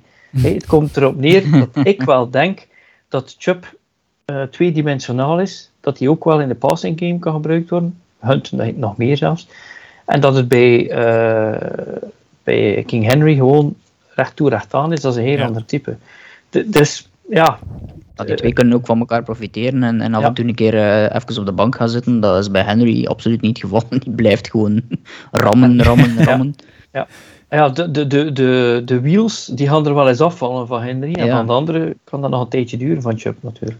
Mhm, Inderdaad, goed. De andere klepper eh, op, eh, ja, op zondag was het, op zon- zondagnacht. Eh dat was ook een spektakelstuk. En zien we misschien de, ja, toch maar zachte neergang van een van onze Super Bowl-kandidaten. Maar we zien onze andere Super Bowl-kandidaat, onze echte Super Bowl-kandidaat, onze nummer 1, zien we echt wel helemaal naar boven gaan. on multiple occasions. Now they come. Here goes Allen. He's going to take over. He hurdles and picks up the first down. Whoa. Over Legarius Sneed he goes for a first down. What a play. Ja, de defense van de, van de, Kansas City Chiefs, ja, die sukt echt. Hè. Maar eh, dan nemen we waarschijnlijk credit af van de offense van de Buffalo Bills. 38-20 winnen zij tegen de Kansas City Chiefs. En de play die je net hoorde was Josh Allen, die nog niet zo heel diep in de match, denk ik, een hurdle deed over een van de verdedigers van, ehm, van de Kansas City Chiefs. En dat wil heel veel zeggen over het zelfvertrouwen waar dat die Josh Allen mee aan het spelen is. Eh, Dat was trouwens de man die ik geïnterviewd heb eh, voor de Super Bowl. ja, was hij dat? Oh, heerlijk, heerlijk. Nee, ja, het, het, het begint toch op te vallen dat de Kansas City Chiefs...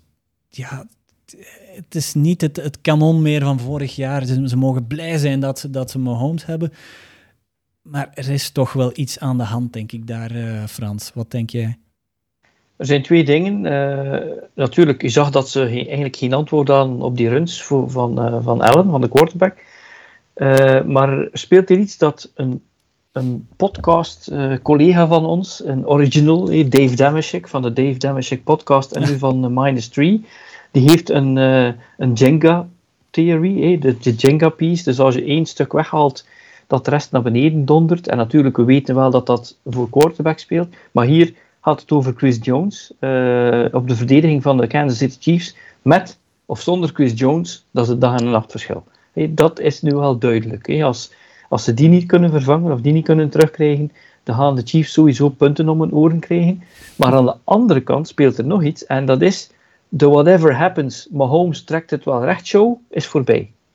Eh, je, je ziet dus dat al die playoff wedstrijden, die wedstrijden waar we gezien hebben dat ze 10, 15, 20 punten achter staan en dat Mahomes zei, ja, en nu ga ik er eens in vliegen, bam, bam, bam, bam, bam. Dat is ook voorbij, omdat defenses, ja, dat duurt een jaar of twee jaar, maar plotseling hebben ze wel zoveel film op Mahomes en wat ze doen, dat ze toch meer dingen beginnen te stoppen. Dus het is de combinatie van die Chris Jones die wegvalt en natuurlijk het feit dat, eh, dat ze misschien ja, toch wel Mahomes op bepaalde punten doorhebben.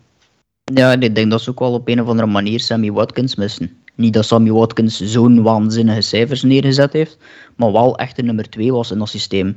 En dat ze nu al een heel seizoen aan het lang aan het zoeken zijn naar wie kunnen we daar eigenlijk naast Tyreek Hill. Je hebt natuurlijk Travis Kelsey, maar die extra eh, dimensie die Sammy Watkins, als hij dan wel fit was, want dat is natuurlijk een groot probleem met Watkins. Eh, maar dat zien we nu bijvoorbeeld ook bij de Ravens, dat dat wel iemand is die een ander profiel was dan die andere jongens. Want Tyreek Hill, de Marcus Robinson en ehm, Byron Pringle en Michael Harmon, dat zijn eigenlijk bijna allemaal vergelijkbare tot dezelfde types. En dan Josh Gordon Wat- misschien? En Josh Gordon is misschien ja, nog een ander soort type. Dan, wel, dan, ja, dat, is, dat, is een groot, dat, is, dat is misschien de enige oplossing dat ze nu nog hebben. Is dat ze nu een big frame receiver hebben, iemand met een groot statuur. Dat die anderen allemaal niet hebben. En Watkins was toch een andere soort, ja, was daar toch een beetje een tegengewicht in die ze extra konden gebruiken, die ze ook wel zullen missen. Ehm, en mijn tweede, ja, het is zoals dat, dat al zegt, ja, die defense is gewoon echt een probleem. Dus, eh, en eigenlijk op offense geven ze ook zodanig veel turnovers, waardoor dat die defense ook weer telkens moet gaan, gaan spelen. En, en als je op turnovers geeft van op offense, fumbles en interceptions, twee keer een interception van Mahomes, dat die bal gaat telkens wel weer naar de tegenstander. Dus dat wil zeggen dat je slechte defense weer op het veld moet. Dus als je dan al wilt voor zorgen dat je je defense op een of andere manier kunt eh, ja, in check houden, dan houden ze zoveel mogelijk op de bank. Maar door dan heel veel turnovers te doen aan- op offense, zorgt er nou voor- natuurlijk voor dat je op defense ook eh, in de problemen komt. En ik, eh, ik las het ergens van de week. Ze hebben een turnover differential van min 7. Dus Hmm. min 7 eh, turnovers in hun nadeel. Eh, er is maar één team die slechter doet en dat is de Jacksonville Ja. Jaguars. De Jet? Nee, de Jets niet? Nee, de, de Jaguars. Oké. Dus ja, je zit niet wijs dat het inderdaad de, de, Jets niet zijn. eh, maar het zijn dus blijkbaar eh, de Jaguars die, die nog, nog slechter zitten op dat vlak. En telkens dat er nu vermeld wordt in dezelfde zin met de Jags, Mm. dan heb je natuurlijk wel een soort van probleem. En, en het is dan nog eens die moeilijke divisie. Je zit dan nog met Herbert in die divisie. Dus het is niet als ze de playoffs zullen missen. Ik denk niet dat het zo snel fout zal gaan. Eh, maar ze zullen eh, de, de first week bye eh, zal er niet bij zijn, denk ik, dit jaar. Mhm, Een heel opvallende stat vind ik ook bij de, bij de offense van de, van de Bills. Is, is de tight end Dawson Knox. Die daar eh, 117 receiving yards heeft verzameld. En die had ja, één touchdown. Ehm, het was wel het weekendje, denk ik, van de tight ends. Want Mark Andrews in de, in de game van de Raiders. Ik had, Ravens. eh, Ravens. Ravens, ja. Raiders, Ja. Ravens. Want Ik had Lamar Jackson in mijn fantasy en mijn tegenstander die had Mark Andrews. En ik bleef mijn eigen maar opjagen dat Lamar Jackson de bal maar bleef gooien naar Mark Andrews. En ik heb die wedstrijd maar dat ook- verloren. Hè. Dat is ook het, het, het straffe aan de Bills, vind ik. Is dat we, we praten niet meer over Stefan Diggs. Nee, want hij had 69 Want- yards. eh, ja, maar Dus, en, dus, dus er zijn wel eh, heel veel, en Emmanuel Sanders is daar ook opgedoken. En we zijn dat blijkbaar allemaal vergeten. Maar dat is wel echt zo'n ja, receiver die, die overal waar dat hij geweest is, altijd wel eh, gepresteerd heeft. Dus die hebben wel een aantal dingen dat je denkt van oké, daar kunnen ze wel mee werken. En op defense eigenlijk ook. Hè. mhm. Ik vind dat ze daar op defense eigenlijk niet zo grote namen hebben. Maar ja, Micah Hyde. Eh, maar voor de rest is dat gewoon een unit die werkt samen. Eh, wat dat vorig jaar eigenlijk niet het geval was. Dat ik meer had van verwacht, is dat nu wel het geval. Zonder daar echt veel aan toe te voegen, behalve die Gregory Rousseau op, eh Ja. eh, aan de draft, die helemaal op het einde van de draft gedraft werd. Mhm. En dat was ook wel echt een hele goeie, van, was dat, Florida of Miami ook. Ehm, dus dat was een extra pick-up. Maar voor de rest is dat gewoon een team die op alle vlakken eh, ja, boven de rest uitstijgt, vind ik op dit moment. Maar wat je ook ziet Zet- met, eh met Diggs, Diggs dat is zo'n type, in feite, voor fantasy moet je dat in de gaten houden. Dat is zo twee, drie weken dat teams zeggen, we moeten vooral Diggs eh, in de gaten houden. We moeten hem double coveren, we moeten hem bracket coveren, bla bla bla. En dan na twee, drie weken, 60 yards, 69 yards, 58 yards, dan denkt het- het team twee, drie weken later, ja maar nee, we gaan Moeten- kijken voor die, en en dan bam, zijn. en dan plotseling gaat weer 170 yards hebben. Zo zit het in elkaar. Hè. Ja, inderdaad. En dat is het voordeel dat ze hebben, dat ze kunnen kiezen, bij wijze van spreken, eh, Mhm. tot, van week tot week. Oké. En op Thursday night hadden we ook een, eh, een leuke affiche. En eh, ja, Russ die heeft zo hard gekoekt, of ja, of zodanig eh, ge, ge, ge- ja, zijn- vingers verbrand, zal ik maar zeggen, dat hij is uitgevallen en dat we Geno Smith terug hebben gezien. En daar zat ook een heel rare fase in die wedstrijd. Third down continues to be a problem for Seattle. Aaron Donald now. Oh, here's a block. Blocked off the foot of Dixon, and Dixon now kicks it. Well, that's coming back. That's coming back as this goes down near the 10. but that's two kicks for the price of one. And I'm thankful Mike Pereira is here with us in Seattle. Mike's thankful he's here too. He gets to chime in. Ik denk dat zelfs Mike Pereira zei van ja, je mag de bal niet twee keer uh, trappen, maar uiteindelijk bleef ja, de call bleef staan, de call bleef staan, de fase was geldig. Een punter mag de bal twee keer punten, zolang hij maar, wat was het? Niet, achter de line of scrimmage niet, blijft. Niet met, zijn hele, niet met zijn hele lichaam over de, over de line of scrimmages. Als Jan erbij was, uh, onze, onze redacteur slash ref in de BAFL, die, die kan er misschien ook uh, een, een, een, lichtje op werpen. Uh, zeer vreemde fase, maar bon, uh, die, die, die kicker, hoe noemen ze dat dan? 100 of, of 1000 IQ voetbalplay.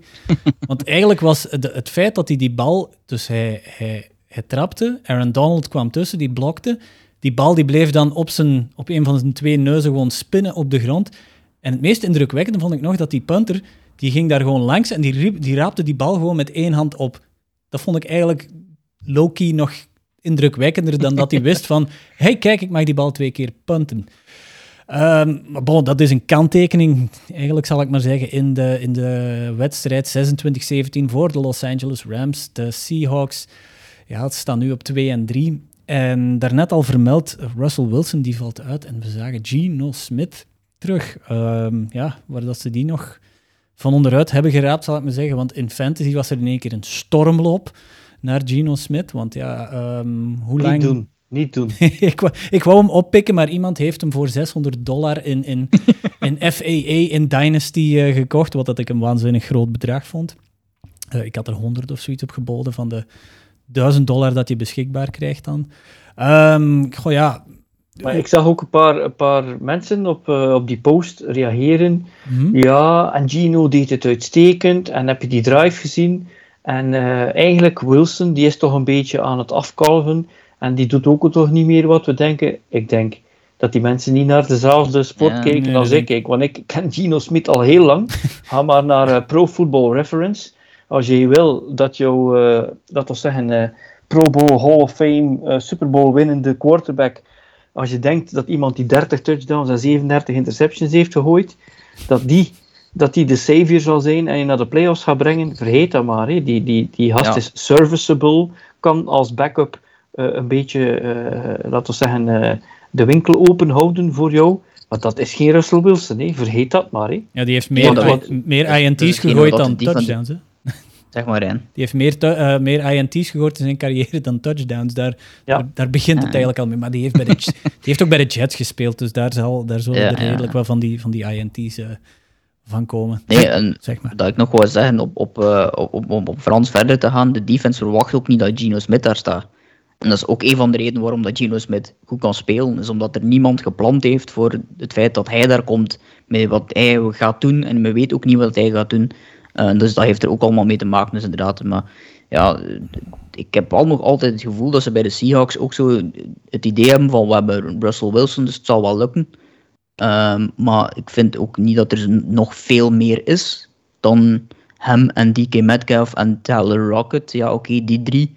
Maar voor de rest is dat, een, vind ik, een heel matig team geworden. Jamal Adams vond ik slecht.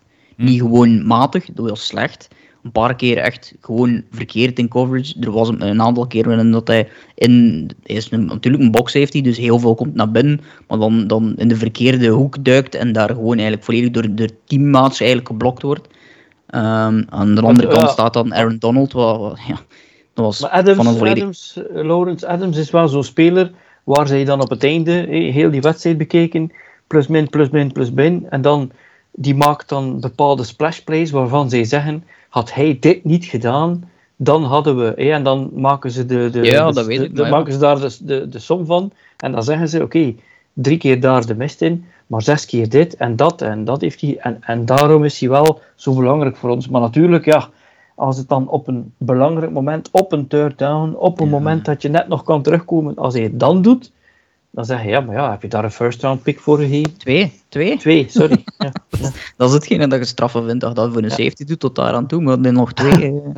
maar goed, ja, dat, dat is, ja. Hoe, hoe, lang, hoe lang ging Russell uh, oud zijn? Twee, drie weken? Ja, het was afhankelijk van hoe dat die operatie eh, ging. Kan een maand zijn. Kan een maand zijn. Ja, die vinger die, die staat aan een hele rare eh, cosinus, zal ik maar zeggen. Dat, dat, zag er Ja. niet, dat zag er niet letterlijk... eh, eh, niet lekker, dat zag er niet lekker uit, eigenlijk. Dat waren toch de, ja, de drie hoofdaffiches, zal ik maar zeggen. Maar op Monday Night Football hadden we ook nog wel de Ravens tegen de Colts.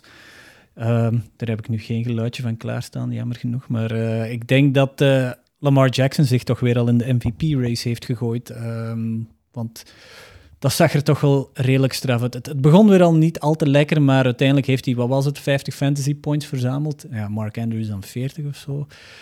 Ehm, goh, wat, wat denk jij van, het, van de conversatie MVP Lamar Jackson, Frans? Eh, eh, om te beginnen, de Colts hadden dit moeten afmaken. Klopt. Ehm, ze hebben daar de mogelijkheid voor, ze hadden het kunnen doen. Eh, hun kikker die had een heupprobleem. Die kon eigenlijk maar van op twee of drie yards, eh, of, of van op tien yards nog kicken. Dat was alles dat hij nog kon. Was dat niet gebeurd, dan was het een andere wedstrijd. Wat je ook wel ziet is, Lamar is wel een legit passer. hè. Er werd nog altijd gezegd, het is een running back die toevallig op de quarterback positie staat. Wel, nee, als ze hem beperken of als ze eh, geen running game of minder running game hebben, kan hij inderdaad passen. Maar de manier waarop de Ravens leven of spelen, je kunt dat niet volhouden. Hm. Het kan niet zijn dat je iedere week zo'n beetje, zoals ik zei daarnet, eh de Mahomes trekt het wel recht show. Dit is de Lamar trekt het wel recht show. Als je het zo ver laat komen dat je telkens 10, 12, 14, 15 punten achter staat, ja, er gaan toch wel eens teams zijn die gaan tighten up en die niet eh, dat gaan toestaan. Maar wat je, wat je nu je eigenlijk afvraagt is, hoe komt het eigenlijk dat zij in die vorige seizoenen zich niet gewoon volledig, volledig de pleuris hebben getraind op passing met die kerel? En gezegd van, ja, we we weten dat je die offense kent, we weten dat je zelf op een lopen kan zetten, we weten dat je onstopbaar bent. Je gaat hier gewoon maanden aan een stuk alle soorten passing plays doen. hé, De, de, de Brady-achtige. hé, Het is third and nine, hooi 10 yards. Het is third and 14, hooi 15 yards. Train die kerel daarop. Dat is, dat is het enige waar je misschien...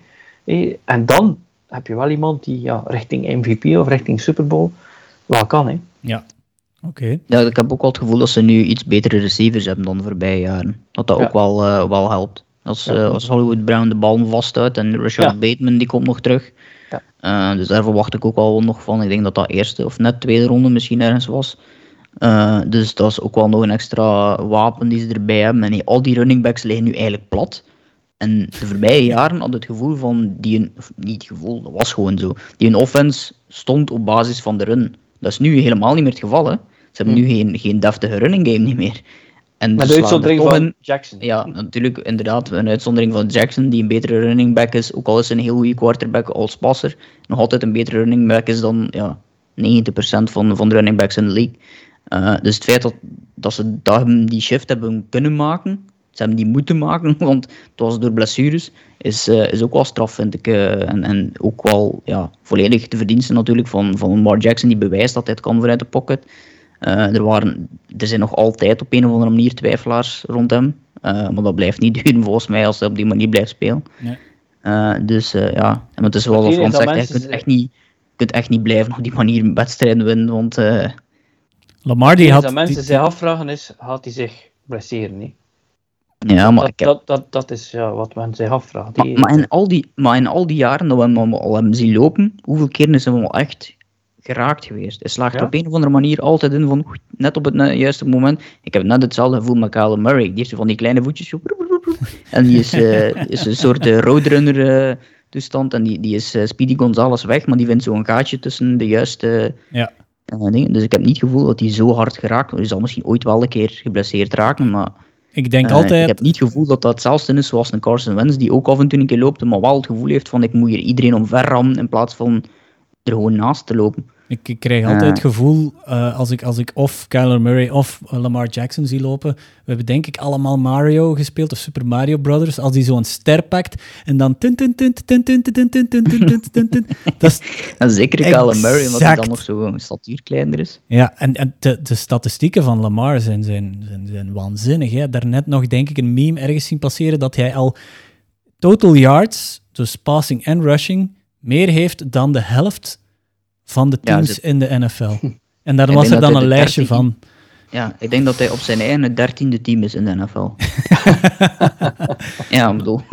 Maar kijk, Ja, dat, 400... is, dat is toch zoiets, hè? Ja, Ja, ja. is Maar- zoiets. deze wedstrijd alleen al 442, 442 passing yards, 37 van 43. Dat is een, een, een, een QB-rating van, van, van 140,5. Dat is dus ongezien. Ongezien. Het was een record voor de Ravens, hè? Het was een record in de Ja. geschiedenis van de Ravens ook. Die Als je dan nog eens, ja, ja, en als je nog eens drie jaar terug gaat, dan herinnert u die allereerste touchdown drive van Lamar Jackson. Daar was Nee. letterlijk geen enkele pas bij. Ah, Er ja. waren zeven, acht running plays met de, de, de handoff van een running play en dan een RPO waarin dat hij zelf liep. Er was geen enkele passing play bij. En dat was echt het moment van dat ik dacht van, what the fuck is deze? Mm. dat, dat, wordt dan een passer? Dat moet toch een, allee, kan deze wel? En dan zitten we nu drie jaar later te zeggen van ja, het is eigenlijk wel een fantastische passer. Dus eh, ja, die ontwikkeling is ook wel straf, eh, zowel van, voor Lamar Jackson zelf, maar ook voor de mensen die die offense rond hem bouwen. Mhm. Ja, het was die, die zijn passes beginnen meer en meer. De, de, de ballen beginnen echt strakker te worden, lager bij de. Niet, niet, niet de regenboogballen, de, de, allee, desnoods, maar het, het doet mij bijna aan de passes van, van, van Justin Herbert denken. Misschien net ietsje trager, maar die ballen van, van, van Lamar in deze wedstrijd waren zo strak. Naar die Mark Andrews altijd ja, 147 yards en Marquise Brown had er 125.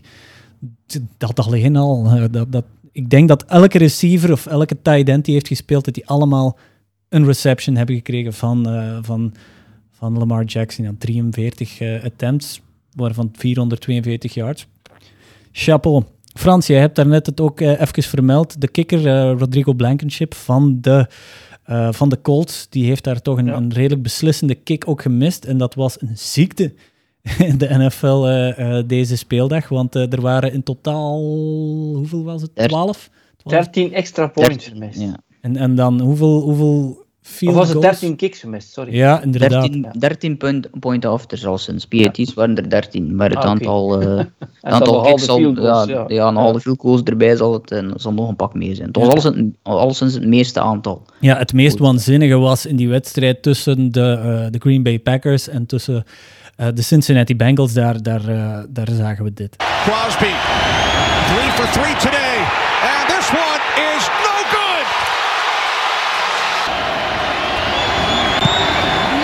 McPherson's kick is off the upright. No good.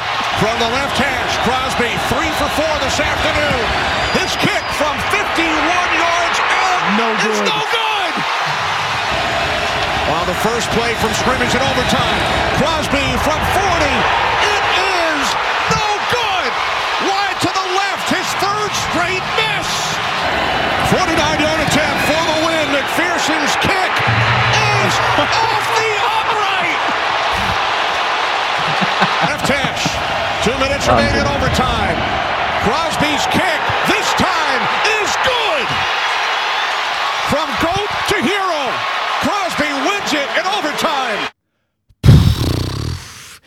Eh, Als Bengals-fan of als Packers-fan, als je die wedstrijd hebt gezien, die laatste, het kwartier, denk ik, dat is vijf keer het doodgaan. Ehm, zoals je hoorde, Dat Crosby had Dat er wel, drie dat gemist. raar. Rijn. Raar? Ik heb er nog nooit gezien. Dat. Ja, wat, wat er raar was, is dat blijkbaar, en dat je dat niet zo goed kon zien als je keek op televisie, maar dat er windgusts waren die telkens blaasden. Want diegene, die, die kerel van de Bengals, die zag zijn bal gewoon volledig Ja. binnengaan. Die stond Ah, ja. al te springen. Ja, die was en het dan was er een windstoot die dat ding gewoon volledig nog tegen die dingen... Tegen de dus vlag. Het had iets met de wind te maken. Ja, ik heb nog nooit een bal tegen de vlag zien gaan van de uprights, maar dat was wel degelijk het geval bij die, van Ja. Bij die McPherson. Die was inderdaad al aan het vieren, want ja, als kikker, blijkbaar heb je dan het instinct van, ja, van het moment dat hij die trapt en je ziet die vertrekken van, oké, hij gaat erin of niet, tenzij dat je eh, van 66 yards moet gaan kicken als Justin Tucker bijvoorbeeld. Maar inderdaad, je hebt twee als je, die, als je die vlag raakt, dat je vijf punten zo Ja, voilà, dat vind ik. Langs de andere kant vind ik dat ook. In, in het geval, dit geval niet, want dat was de kikker van de Bengals. Maar, maar het, het, is een kunst op, het is een kunst op zich, dat kicken, want het was, het was wel heel vreemd dit, eh, deze speeldag. Frans, heb jij, of, of, heb jij kennis, of hoeveel kennis heb jij van het kicking game? Jij hebt quarterback gespeeld, je bent coach geweest, maar je hebt waarschijnlijk toch ook al eens tegen een tegen een bal gestampt of, of, of een speler moeten trainen die moest kicken. Wat zijn daar zo Ik heb, het, ik heb het geluk gehad om een van de beste kickers en punters die ooit in de BAFL heeft gespeeld, Hmm. Dale Housden, dat was een Australiër. Ja, die Eh, die heeft voor mij gespeeld en die was dan ook later special teams coördinator. Eh, en die eigenlijk, de ommekeer in de West-Vlaanderen Tribes, was een wedstrijd die wij 22-19 in het seizoen wonnen tegen de Black Angels. Voor het eerst versloegen wij die Black Angels. En ik denk dat hij in die wedstrijd zeven punts, eh, vier field goals.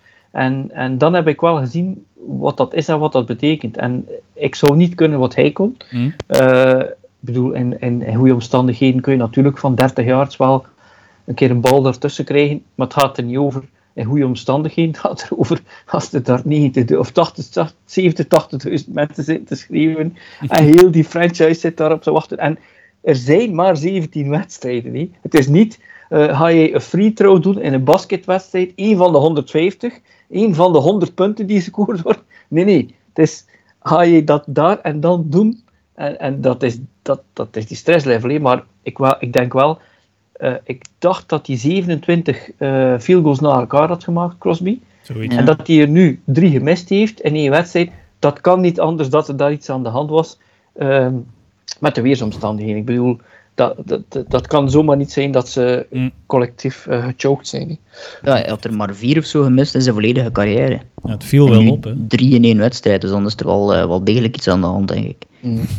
Ja, hij moest misschien dringend naar het toilet. eh Lamar Jackson die gaat naar het toilet, dus misschien moet hem dat in het vervolg ook maar eens doen. Maar het was wel heel opvallend dat in heel de NFL kicks en, en, en PAT's gewoon eh, wide left, wide right tegen de uprights gingen. Het was, eh, laat ons hopen dat, eh, ja, het, het, het, het draagt natuurlijk toe aan het spektakel natuurlijk, maar eh, anders zien we kickers komen en gaan, dat zien we natuurlijk En weet, je, ook. weet je wat er ook graag, altijd zo leuk is, Rijn? Je kunt er gewoon je klok op gelijk zetten. Als die skinny kicker die winning field goal maakt, dan springen ze met 50 op zijn, op zijn rug. En dan steken ze hem in de lucht alsof hij de held is.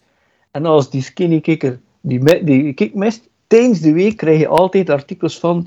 En wij bloed, zweet en tranen en in Mm. de trenches en in de weightroom. En dan wordt dat die beslist door die, eh die kerel die, je ja. dan... Het is, het is iedere keer hetzelfde, ja. Kickers are people too, hè. dat blijft... eh, Ja. Ja, Dat blijft het mantra. hè. Eh, goed, eh, dan gaan we over naar fantasy. Hè. Fantasy, er is weer al fantasy gespeeld. Frans, jij hebt daar een update over voor de, de, de AFCB-leagues.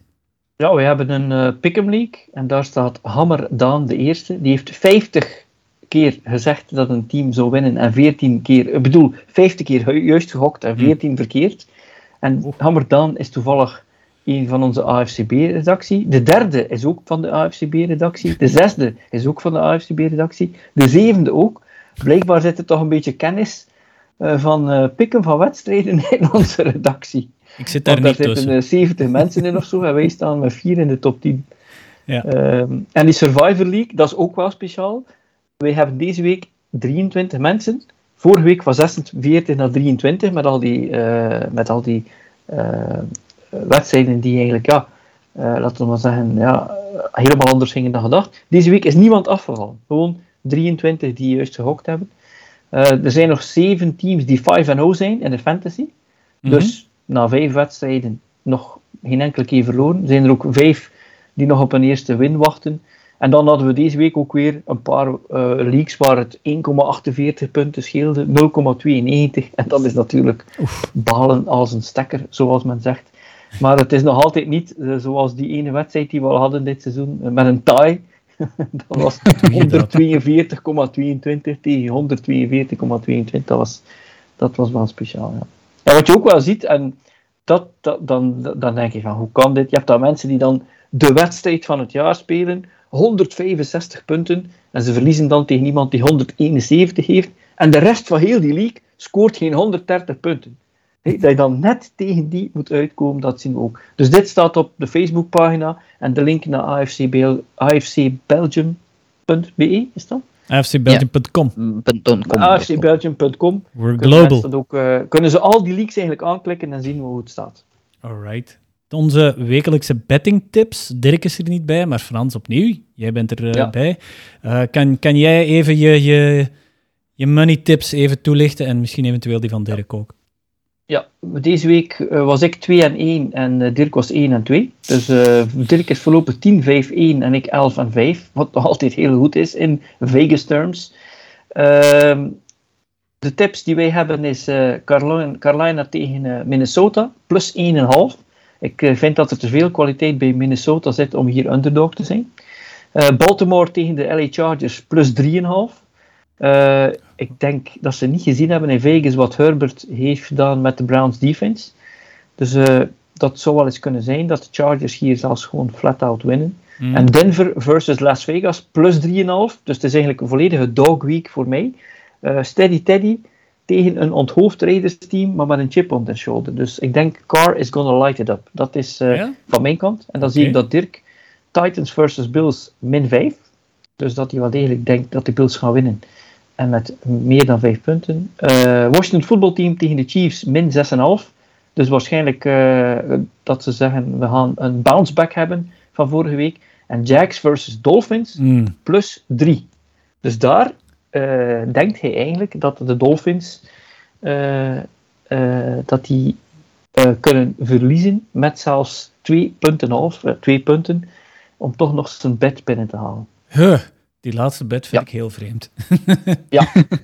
Wat dat betekent dat uh, als je Dirk heel hoog ziet springen uh, zondag, dat uh, misschien die bed wel binnen is. Ja, hij, hij zei er iets van dat, dan dat we toch voor de Jaguars konden, konden gaan supporteren. Ik denk dat, hem, dat dat de filosofie erachter is, dat we dan, toch... Dan is hem al sowieso Charlotte de gaat moeten tracteren. Ja, sowieso. Ja. Hè? Dus, dus win-win voor ons. Hè?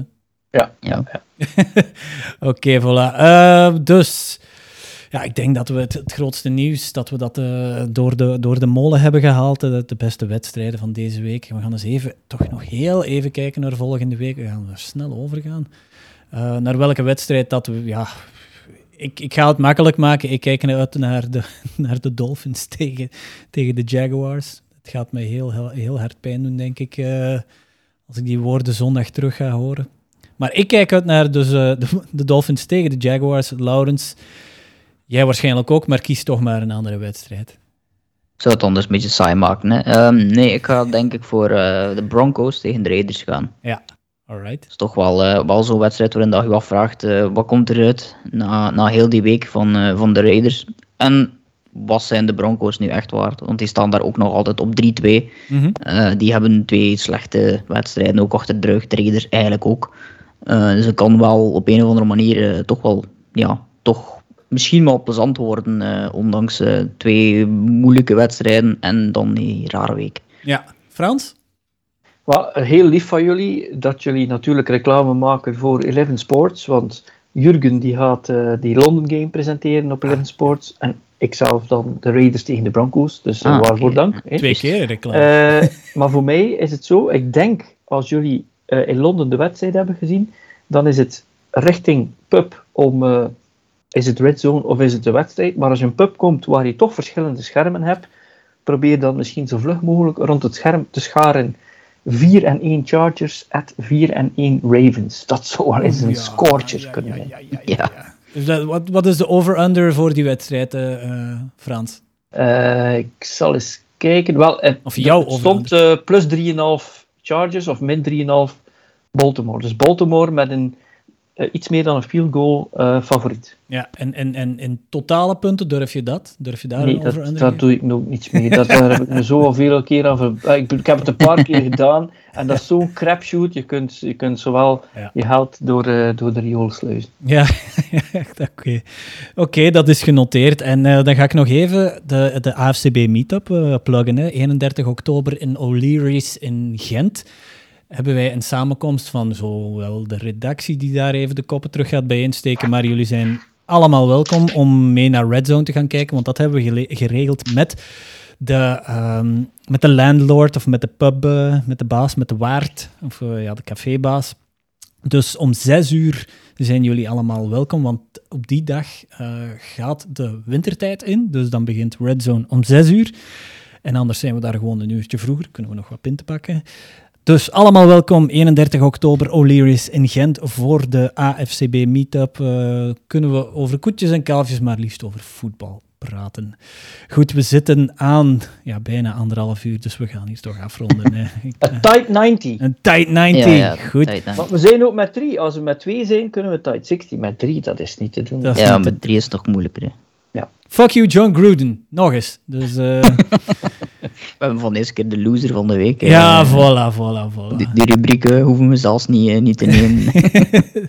Goed, John, man. Gruden, John Gruden aan het stuur van een bus vol kikkers. Ja, dat is- Dat zijn de losers van de week. Voilà, daar gaan we mee afsluiten, denk ik. Frans en Laurens, bedankt eh, om erbij te zijn. Veel plezier. Laurens, ik zie jou zaterdag op de trein waarschijnlijk. Yes, klopt. Alright, goed. Dan eh, rest mij enkel de luisteraars ook te bedanken en de kijkers ook zeker. Degenen die naar Londen gaan, laat ons nog iets weten als jullie het op tijd horen. En degenen die niet in Londen zitten en thuis van de voetbal kunnen genieten, kijk naar de wedstrijd of probeer naar de wedstrijd te kijken en geniet sowieso van speeldag 6. Tot volgende week.